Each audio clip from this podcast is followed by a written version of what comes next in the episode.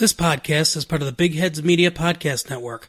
Go to bigheadsmedia.com for more great podcasts. And now, on with the show.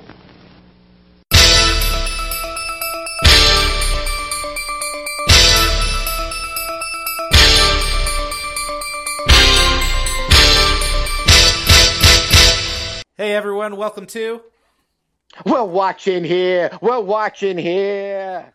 This is Opinionated Movie Talk with Chris and Perry. Uh, my name is Chris Williams. With me, he is the mashed potatoes to my green bean casserole, Perry Seibert. If I can't be the stuffing, I'll take the mashed potatoes. That's good. I can live with that. I, and I'm very happy to be green bean casserole. I think I'm in the minority uh, among my friends and family, but I I uh, I perk up every time I see it on the plate. That is a necessary part of the Thanksgiving meal for you. I get it. Uh, this is going live Thanksgiving week. First off, we hope all of our listeners have a wonderful Thanksgiving and a, a great start to the uh, Christmas season um, or whatever holiday you're celebrating this year. Um, we're going to be talking movies. I, it, it's Thanksgiving. I know normally you'd be trying to escape your family and heading out to the movies. Sorry, you're not doing that this year. But hopefully, we can talk about the movies and gratitude and movie things we're thankful for. Uh, and I think it's going to be a fun conversation. But first, Perry, what have you been watching? What have I been watching, Chris? As we uh, as we settle down to uh, to talk about this, uh, which w- uh, I will confess is uh, a few weeks ago that we actually recorded this. I am three episodes into the Queen's Gambit. Oh, okay.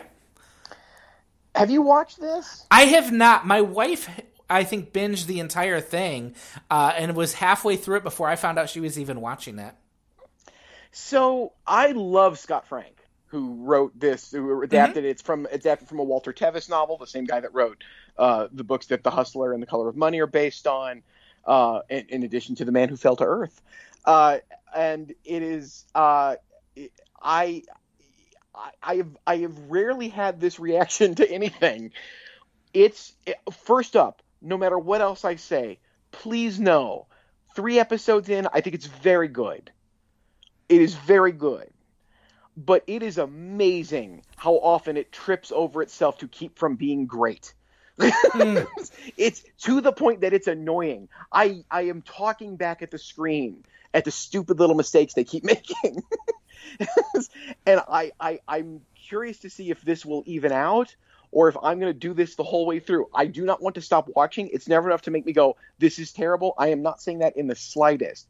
But it's just a case of I don't know why you didn't think this through and take time. I don't know whether Scott Frank, for the first time ever, had seven hours to fill and doesn't know how to do that as well as he can fill two hours because he's a brilliant screenwriter Oh, yeah.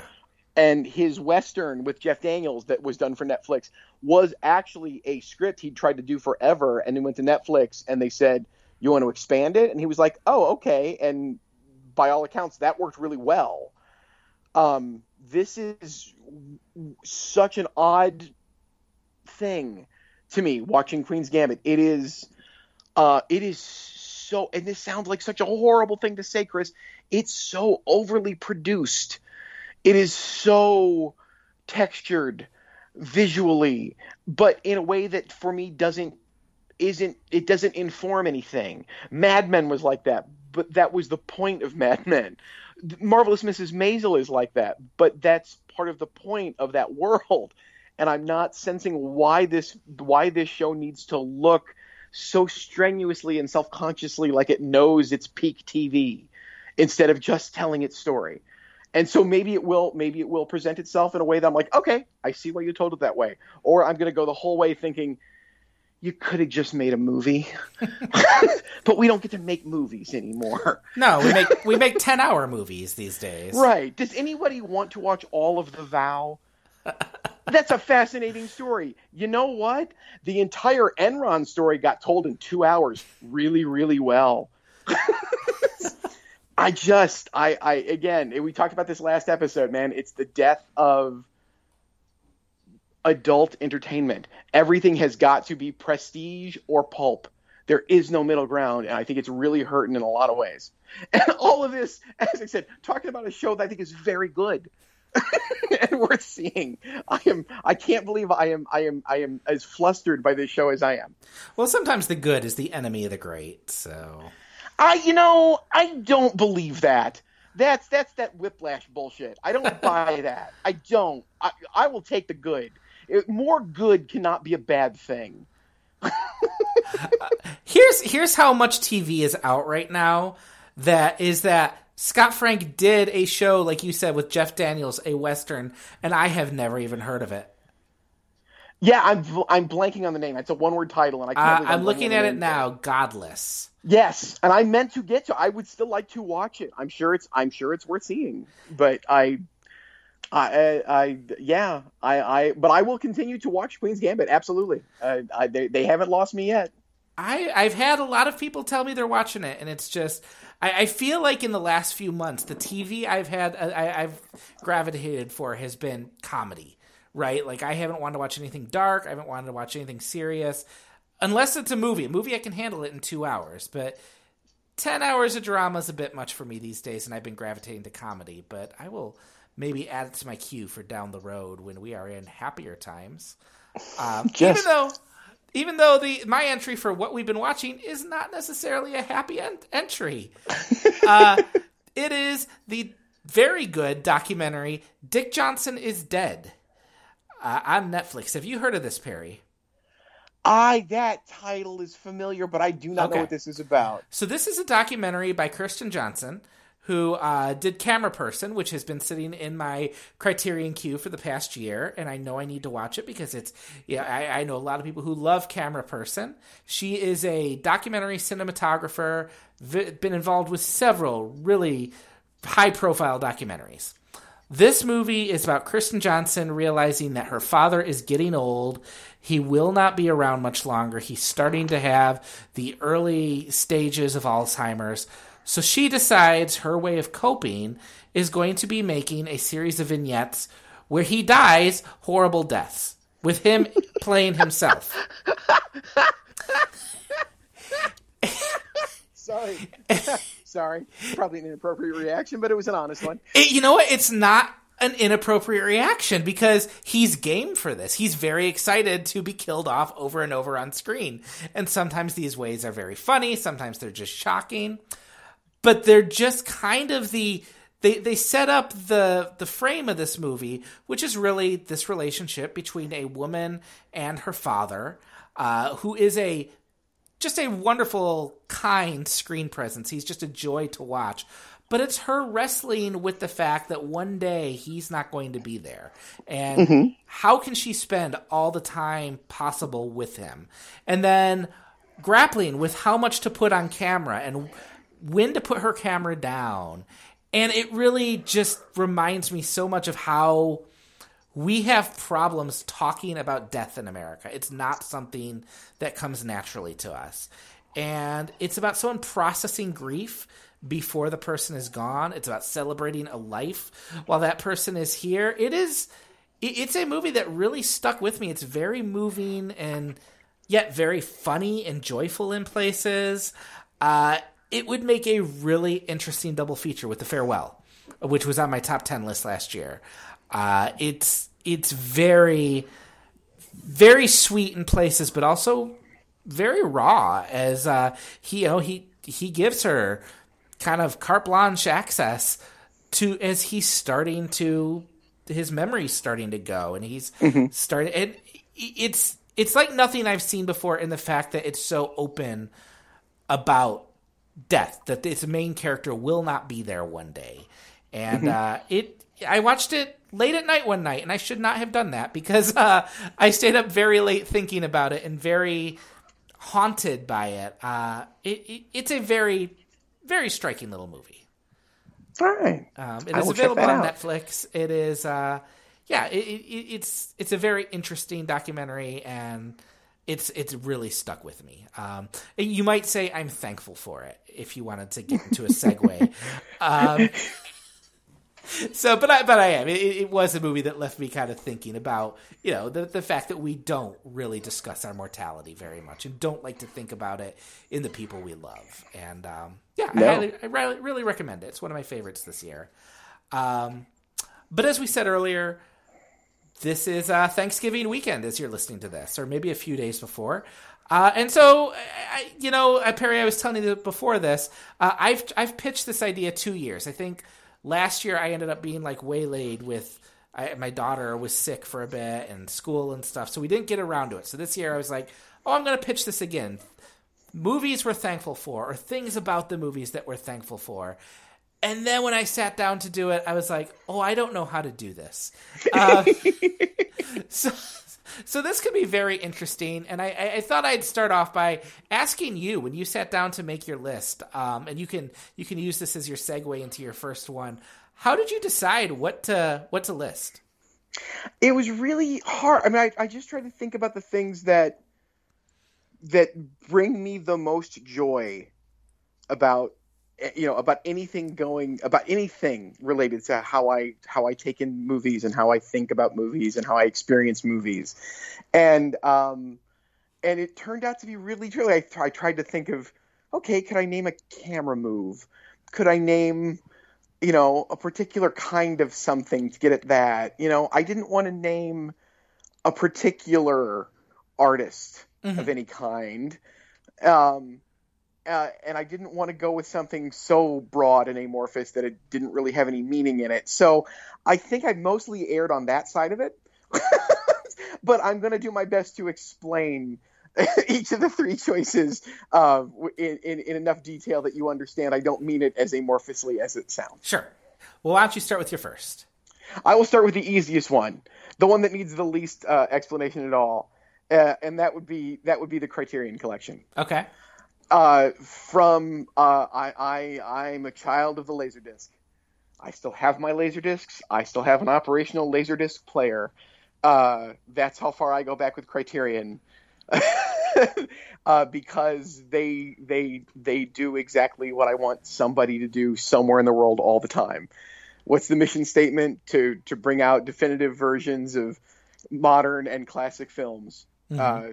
And they do that, and they do it beautifully and now they do it with the Criterion Channel. And it's not that I think everything on there is the greatest thing ever. It's not that it's not that I think it's the perfect film school in a in a, in a business. It's that they care. They love this stuff like I do. Uh, and that's all. I, it's it, it is knowing it's there and knowing it's run and cared for so greatly and there for me to enjoy means that I'm not the only one who's obsessed with this crazy stuff. and that's and that's a really nice feeling as it is every month when I see what's coming out uh, three months from now and go, yeah, okay, I gotta get that one. Yeah, I gotta get that one. Yeah, okay, yeah, I gotta get that one too. Yeah, okay, so that's that's I gotta put that on the list. I'll get to them eventually. I don't have to get them the second they're out, but I know, I know I'm going to have the Blu-ray of the Elephant Man sitting on my shelf by the end of the year. It's just going to. I don't care that it's on the channel right now. I'm still going to shell it out because I want that on my shelf. Sure. And so yes, that is the first thing I am thankful for is the Criterion collection. You know what? And the Criterion collection has been a great gift and a great shame for me. Uh, in that I have had it for uh, since since it debuted. I I made a New Year's resolution this year to to be more into the Criterion channel, watching movies, and I have been. But man, it, it's like every month there's like 20 more that I'm like, oh, I haven't seen that. Oh, I haven't seen that. And so that my list keeps growing and growing. But then I almost feel like when it's time to sit down at the end of the day and watch a movie, oh no, that's that's gonna be heavy. That's gonna, you know what I mean? Like, like it, it's gonna be sitting down for a meal when I just need a snack, and so I don't make the progress I want to make on it. But man, I, I think that is it's the best streaming service out there if you're a movie lover. Um, you know, you can look at HBO Max has the TCM section, which has a lot of Criterion stuff, and that's a great like beginners. You know that that that's kind of like your first hit of seeing some of these movies on there. But man, I mean, if you're if you're a film fan, there's everything on there. I guarantee you've probably not seen half of what's on there. I know I haven't seen probably you know three quarters of what's on there and the thing I love about it, though, is that they do the thing that Criterion discs do so well, which is the channel also makes room for extras. which streaming services don't tend to do, which Yep. drives me nuts. Uh, HBO Max does put director's cuts on there, um, but Criterion Channel every uh, almost every movie has about two or three extras at least. And so last last month I sat down and I loaded up my list with um, their 70s horror stuff, which I I was definitely going to get to, and I definitely did not get to. And uh, but I did watch Night of the Living Dead. Um, which I had seen before, and I think we've talked about before. I, I it's one of my favorite horror movies. But they had a fantastic discussion that was uh, part of that with Frank Darabont and Robert Rodriguez and I think Guillermo del Toro mm-hmm. talking about the importance of that movie. And it's it's just three filmmakers who I really like. Well, two filmmakers who I really like and Robert Rodriguez talking about a movie that I love. And that's fantastic. That's you don't get that on Netflix. And you don't get the depth of stuff they have on Netflix. Like there's there's a foreign film section on Netflix, but it's not what you're getting on Criterion Channel. And no. it's it's fantastic. It's I, I've I've heard someone say that the next step, uh, the next phase of film criticism is curation, right? Like when you have these streaming services, it's the, the there's something special about one that can curate the movies that everyone should see. So I think if you look at genre, Shudder's been very good about that. They have a great lineup of horror movies if that's your thing. Criterion Channel is like top tier. Like this is this is what you should be aware of. And I, you know, I think the the, the biggest joy I had this summer was going through and watching the uh, the Salesman and Grey Gardens and Gimme Yeah. Shelter, and the fact that they care enough to put those those collections out there. It's fantastic. It, it is a wonderful tool. I I absolutely love Criterion Channel. I love that it's there. I love that I don't have the same response to it that I have to Netflix, where I turn on Netflix and I spend 45 minutes trying to find something I want to watch. I turn on Criterion Channel and I spend 45 minutes just daunted by all the things I need to watch. And you know, in the end, that sometimes I just watch Step Brothers again. But hey, uh, but but but I mean, I've also seen many great movies this year that I, I'm gonna I'll, I'll probably talk a little more about later. But that that's a fantastic pick. I, I think that is, especially when there are not movie theaters right now. That's a gift. That is a great thing to have. I agree. I'm thankful for it. Um, I, I kind of went about my list a little differently because, as I said, I had no idea how to do this. Um, I knew that I didn't want to replicate anything I'd talked about before, and I didn't want to just list three movies I was thankful for.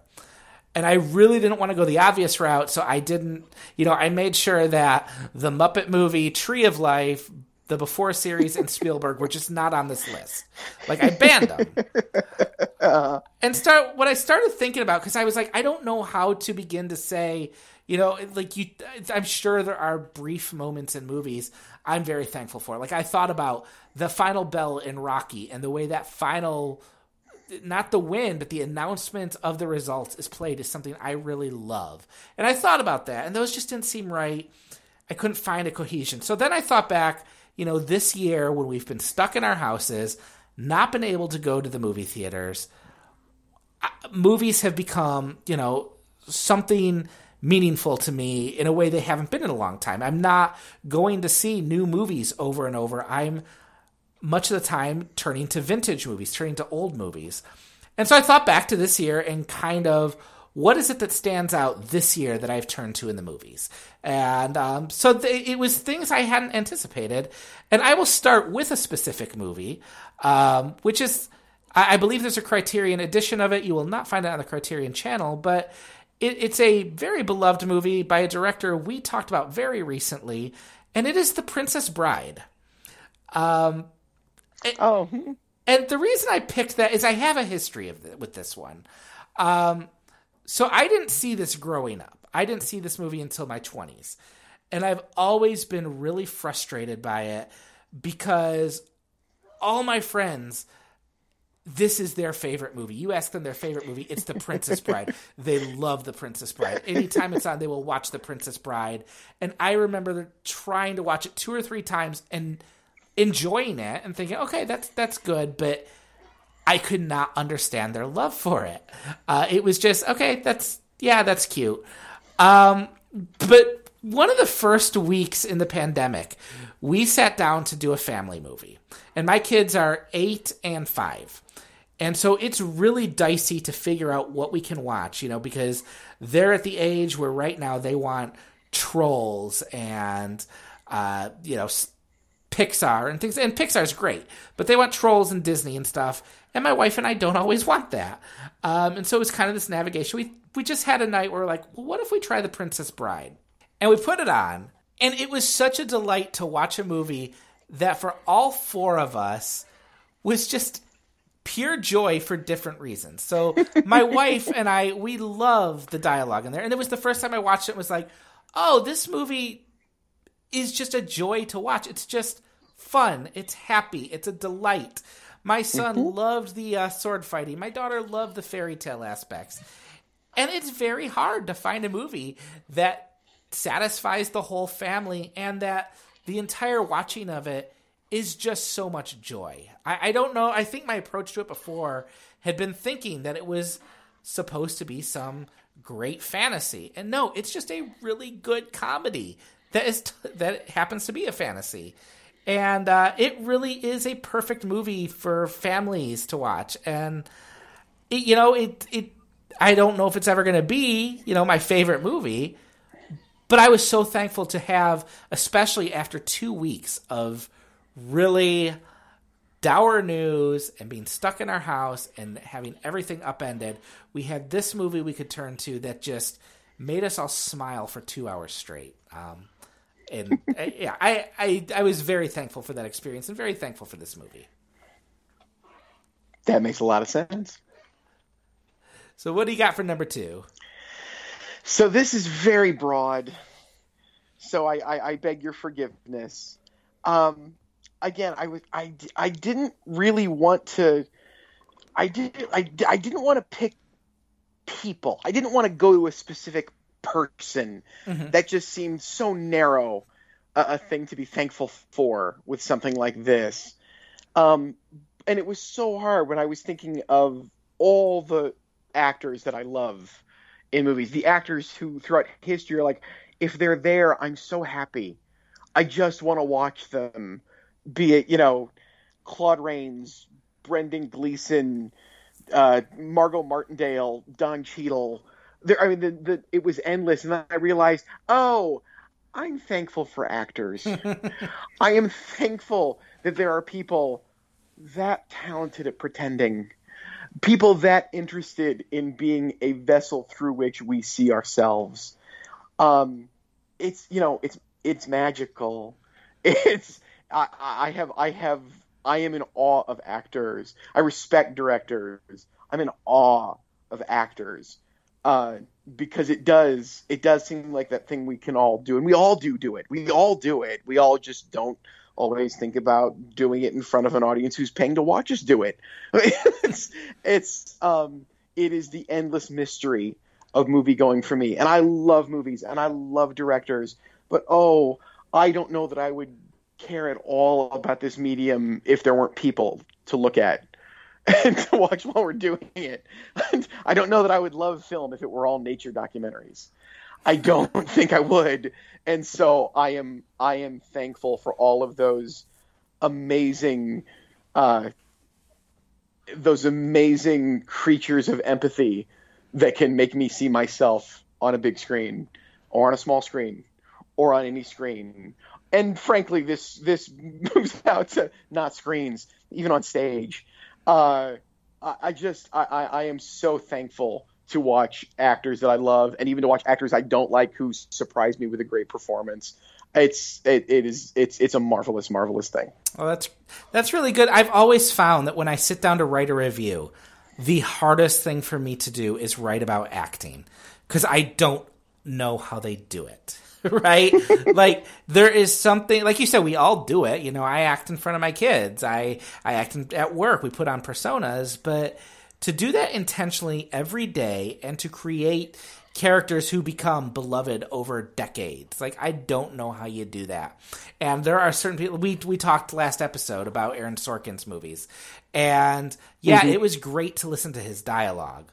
But man, to see Jack Nicholson tear into someone.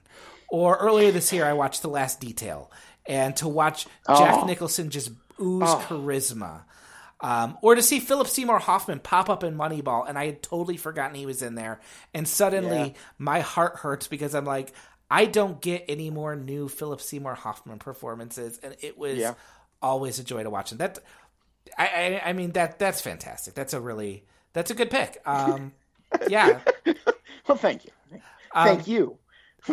my my second one is also broad. It's the same way. Uh, it's it, it's a collection of people, and it's one that surprised me. But I kind of thought back to you know what I turned to for comfort food uh, during the pandemic, which is when really uh, so much of my uh, you know I we write about movies a lot, we see new movies a lot, so I don't always get as much of a chance as I would like to just sit back and watch old movies that I love or return to old favorites because there's always two or three new movies coming out in a week, you know, in a normal year.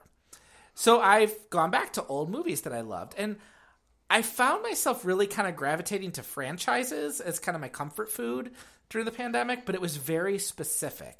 Like I love watching the Marvel movies with my son. I haven't watched a Marvel movie since maybe the last one was out in theaters. You know, I I love um, you know, Lethal Weapon and I haven't watched a Lethal Weapon movie except for the first one in ages. But I, I found myself buying several full series, uh, including John Wick, Mission Impossible, and Mad Max. And then on Criterion, as soon as as soon as it was available, I went to Police Story with Jackie Chan. And I think what I realized, what I was craving, and what I'm so thankful for, are stunt people. Um, because you, you know, you know how many big movies we see in a year, right? Like how many Marvel movies are out in a year now? Like three or four Marvel movies, five or six DC movies, at least usually a Fast and the Furious or something or something with The Rock. And so much and, and I love action. I grew up on action movies. And so much of it now is even though we have computers to do whatever we want, there is so little imagination in how action is presented these days. It's always flashing lights, a gray field, smoke, and things are blurry. Like that is action in a movie. Like if you watch Avengers Endgame, it is that last hour is every comic book character you could ever want to see on the screen fighting in a gray field and it's yep. all computers.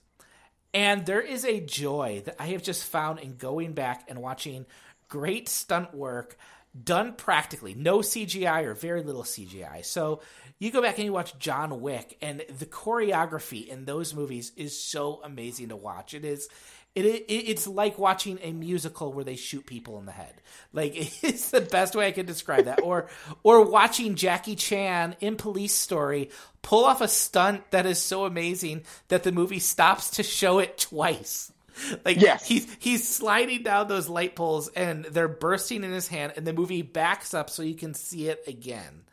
Or yeah the one movie that I think maybe got to be filmed this year, stopping on Twitter to watch Tom Cruise ride a I forget what it was, but it was like riding on top of a bullet train or something. You know, the the fact that you know one of our most our biggest movie stars just decides every few years, you know, I'm going to see if I die so that I can make this movie for you. um, and, and, I watched I, for the first time. I we have talked about Mad Max Fury Road before, but I had never seen Road Warrior before until this year. Oh. And I watched that, and I had the same reaction I had to Fury Road. Like, how is no one dead what, making this movie? Like, yes. It, it, it's it's so much fun and it's intense and it it feels real. Like, and that it feels visceral. Um, even if you look at like the better of the Fast and Furious movies, they're the ones that throw the computers away and just have cars smashing stuff up because there's a different impact to that. No pun intended. Um, And, and I, I just I, have had a pure joy in watching that. It might be like a little caveman joy, you know, of watching things smash and blow up. But it's also the movies are supposed to be, you know, one of the joys of them is getting to watch the impossible be brought to life. Mm-hmm. And to watch people actually do that in a way that requires one of them to take on a little bit of danger is so gratifying. Like it's it's so much fun to watch that and realize, oh, someone had to think of how to do this safely. Someone had to think this out, put themselves in a contraption, take on a bit of risk instead of putting zeros and ones in there. And I, I firmly believe, as much as I enjoy watching the Marvel movies, in 20 years, those are going to look so dated. In fact, some of them do because it's all computers. Yep. And Road Warrior still hits just as hard today. Um, and so, yeah, I, am very thankful for uh, stuntmen and women and them putting their lives online so that I can uh, I can enjoy it with a beer after uh, after work. That's a great pick. That's a fabulous pick. What is your third?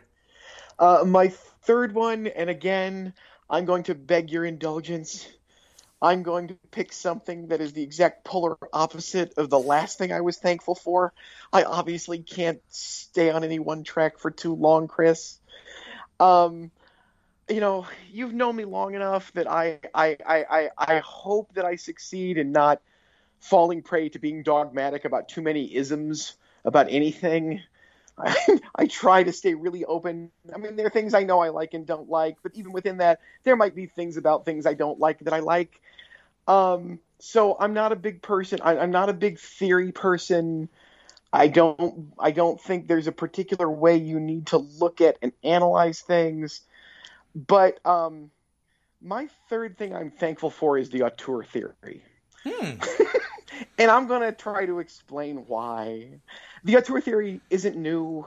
It's been around almost since the beginning of film. The Germans actually thought of it in the 1910s and it was the idea basically at the simplest possible level, the level that the director is the author of the movie that there is one voice it might be a it might be a, a collaborative art but the director is the author and it was po- made popular by the french in the late 50s who were seeing all the films that were not allowed to come to france when it was occupied from the us and all those critics became the great french new wave directors who the American directors of the 70s all were influenced by. And it's not it's not all of that why why this is on my list. It's there because more than anything else, and not that I believe it wholeheartedly, the auteur theory when I came to it taught made me realize how I think about these things. And you know, uh, uh like anybody our age, I grew up watching Siskel and Ebert and Thumbs. I read, you know, who I could. Um, but you know, the auteur theory is the first time you come across some sort of dogmatic thing of this is how you're supposed to analyze these things. And while at its most extreme, it's incredibly problematic. If you're a hardcore auteurist, you believe that the worst film by an auteur director is better than the best film by a non-auteur director and the word doesn't even have the same meaning anymore because the auteur theory was written about a time when the studio system existed. Mm-hmm. And they were talking about how these artists fought through this system that required them to do these specific things to have a personal vision on the screen. And now when we throw that word around, we talk about it we talk about a director who makes sure they have the freedom to do whatever they want to do as opposed to fighting for that freedom within a system that did not want them to have it. Um, it, it, it is it is I, I you know I, I read about it intently in college and thought about it and realized it is in a way the way that I have always thought about films going forward and that's I'm gonna I'm gonna take in each film from whatever whatever person involved in the film that I want to look at and I'm gonna put that in their career and that's really the way I end up looking at it. And that's yeah, that's often the director. It's easiest to be the director because the director does make the movie. He's he and she has a lot of help. Don't get me wrong. It is a collaborative art form, and there are films that are all about the writer and not the director. But that's just another way for me to think about the auteur theory. If I think the writer's the author of the movie, that's a really great way for me to think about this.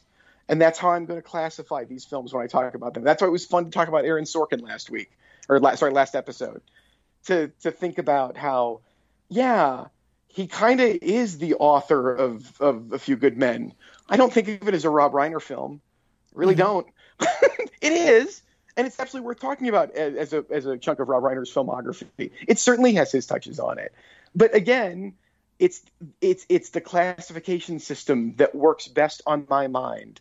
And yes, I know it seems ridiculous to praise the auteur theory right after talking about how actors are more important than anything else, but I'm a complicated man, Chris. I contain multitudes. That's that's interesting though because you bring that up and I think of when we've had our you know tried to figure out what we're going to talk about every episode. And we'll often pick out a movie, but my mind often gravitates toward, oh, if we do that, then we can talk about everything the director did and where this yeah. fits in that. And that is how my mind works on that. Like, and maybe that comes from reading critics who are, you know, really influenced by the auteur theory. And maybe it's just an easy classification system in my mind but you know i grew up i, I remember i read um, jurassic park when i was way too young. So probably sixth grade i read jurassic park which is the best best age to read that and a totally inappropriate age to read that. And i knew a movie i knew they were making a movie of it and I was terrified because I was not allowed to see R-rated movies. And I, I remember being so bummed because I'm like, oh, if they make this book into a movie and it's everything in the book, I can't see it.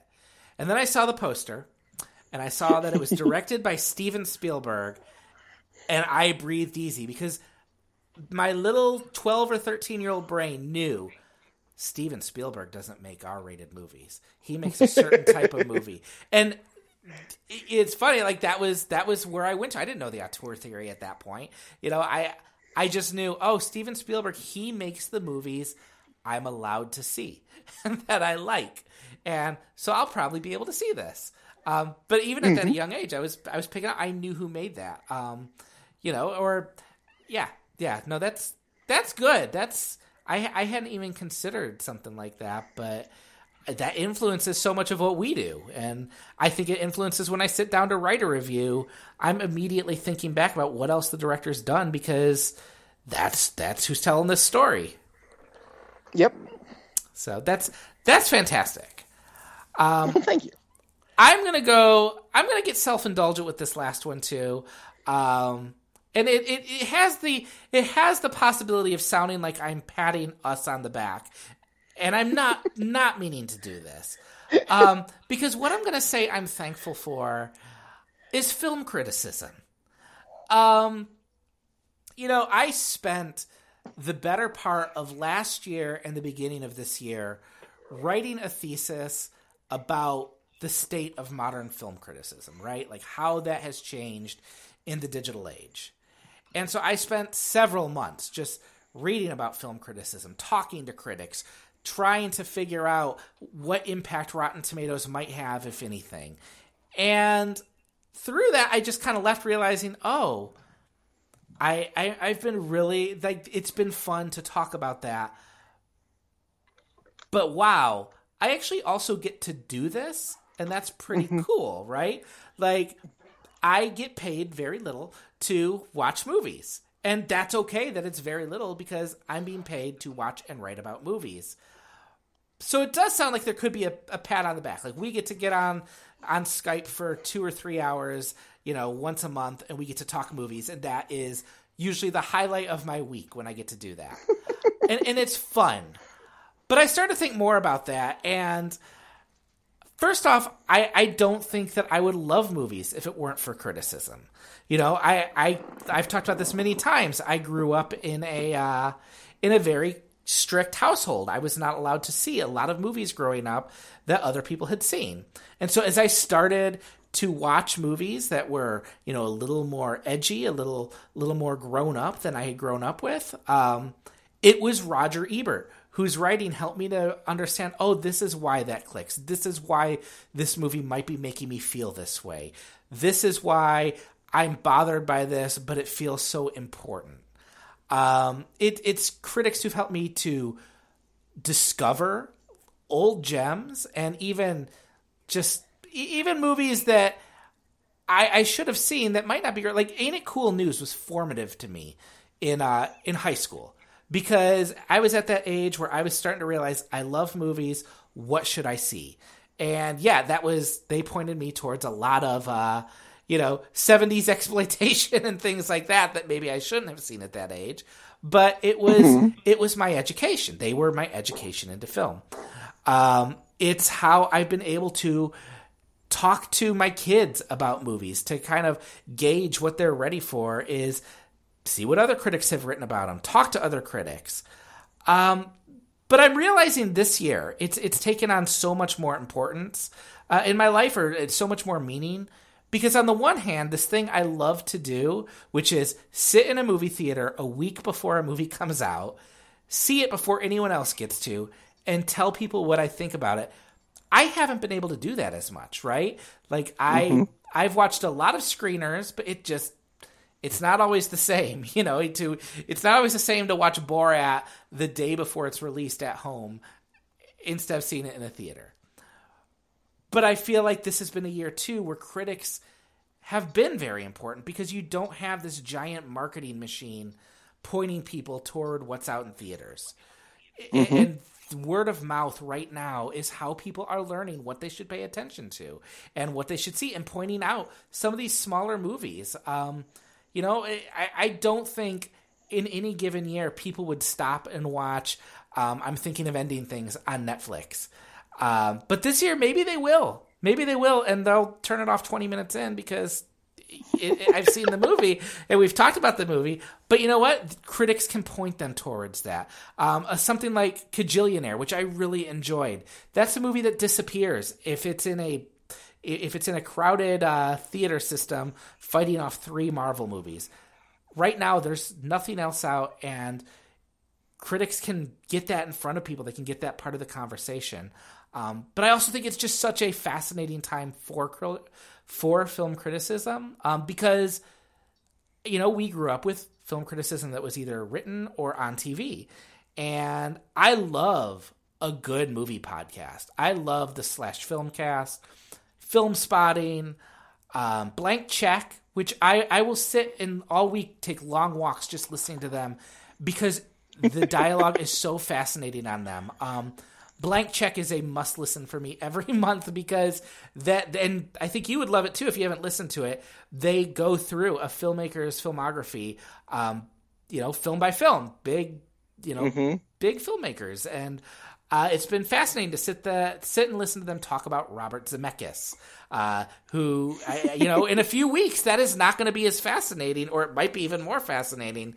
But to hear you know them start with "I want to hold your hand," and then make the transition through Back to the Future and Forrest Gump, and then know, oh shit, The Witches is just a few episodes away, and what the hell are they going to say about that? Um, mm-hmm. It it's been so much fun to see see new media begin to adapt, uh, begin to be a forum for people to take chances. Um, video, YouTube, YouTube movie essays are also one of my favorite things. It's how I spend so many of my lunch hours. Um, Patrick Willems just did a 30 minute essay that is so smart and so funny about how the Austin Powers franchise predicted the future of cinema and our reliance on mythologies and franchises. And it's it's fantastic. And I don't always agree with it. And that's what's great about film criticism is you don't have to agree with it. But it always yep. it always enhances my enjoyment of a piece. And there are many movies I don't like to watch. Like I, I've watched them and haven't liked them but man, I love to read about them. And uh, so I'm very thankful that that this field exists, and there are some great people uh, who are practicing it. Amen. So that is all I've got. Perry, do you have anything else? That's that's everything I'm thankful for, Chris. All right, yeah, me too. Me too. I can't think of anything else. No, I could say so much more, but no, we're gonna leave it at that. Well, I hope you have a wonderful Thanksgiving. I hope our listeners have a wonderful Thanksgiving. When people do want to escape from their family and pull up the internet and just lose themselves for a bit in a turkey coma, where can they find you, Perry? Uh, you can find me in a couple of new places. When, uh, when, when when's this dropping, Chris? Is this dropping Uh, the Friday after Thanksgiving, or I think it's when are we going to gonna go put this out? a few days before Thanksgiving. the Friday after Thanksgiving? If you want to check out the Cathode Ray Mission uh, podcast, I am on there again. We are going through. Speaking of new media, we are going to go through the entire filmography of Wes Anderson. Oh, nice. I'm looking forward to that a great deal. And uh, if you want to dig back in their archive a little bit, uh, I got to do a great episode with Adam, the host, about uh, our, our mutual love for St. Elsewhere, the television show. Oh, so that's uh, that was really enjoyable. And so uh, give those a listen. You can find me on the Lucy Ann Lance show every Friday morning on WLBY in Ann Arbor. You can find me on Facebook. You can find me on Twitter at Perry Loves Film. And oh, you can probably find me slowly driving slowly by my local multiplex, thinking, "Is it safe yet? Should I? Should I?"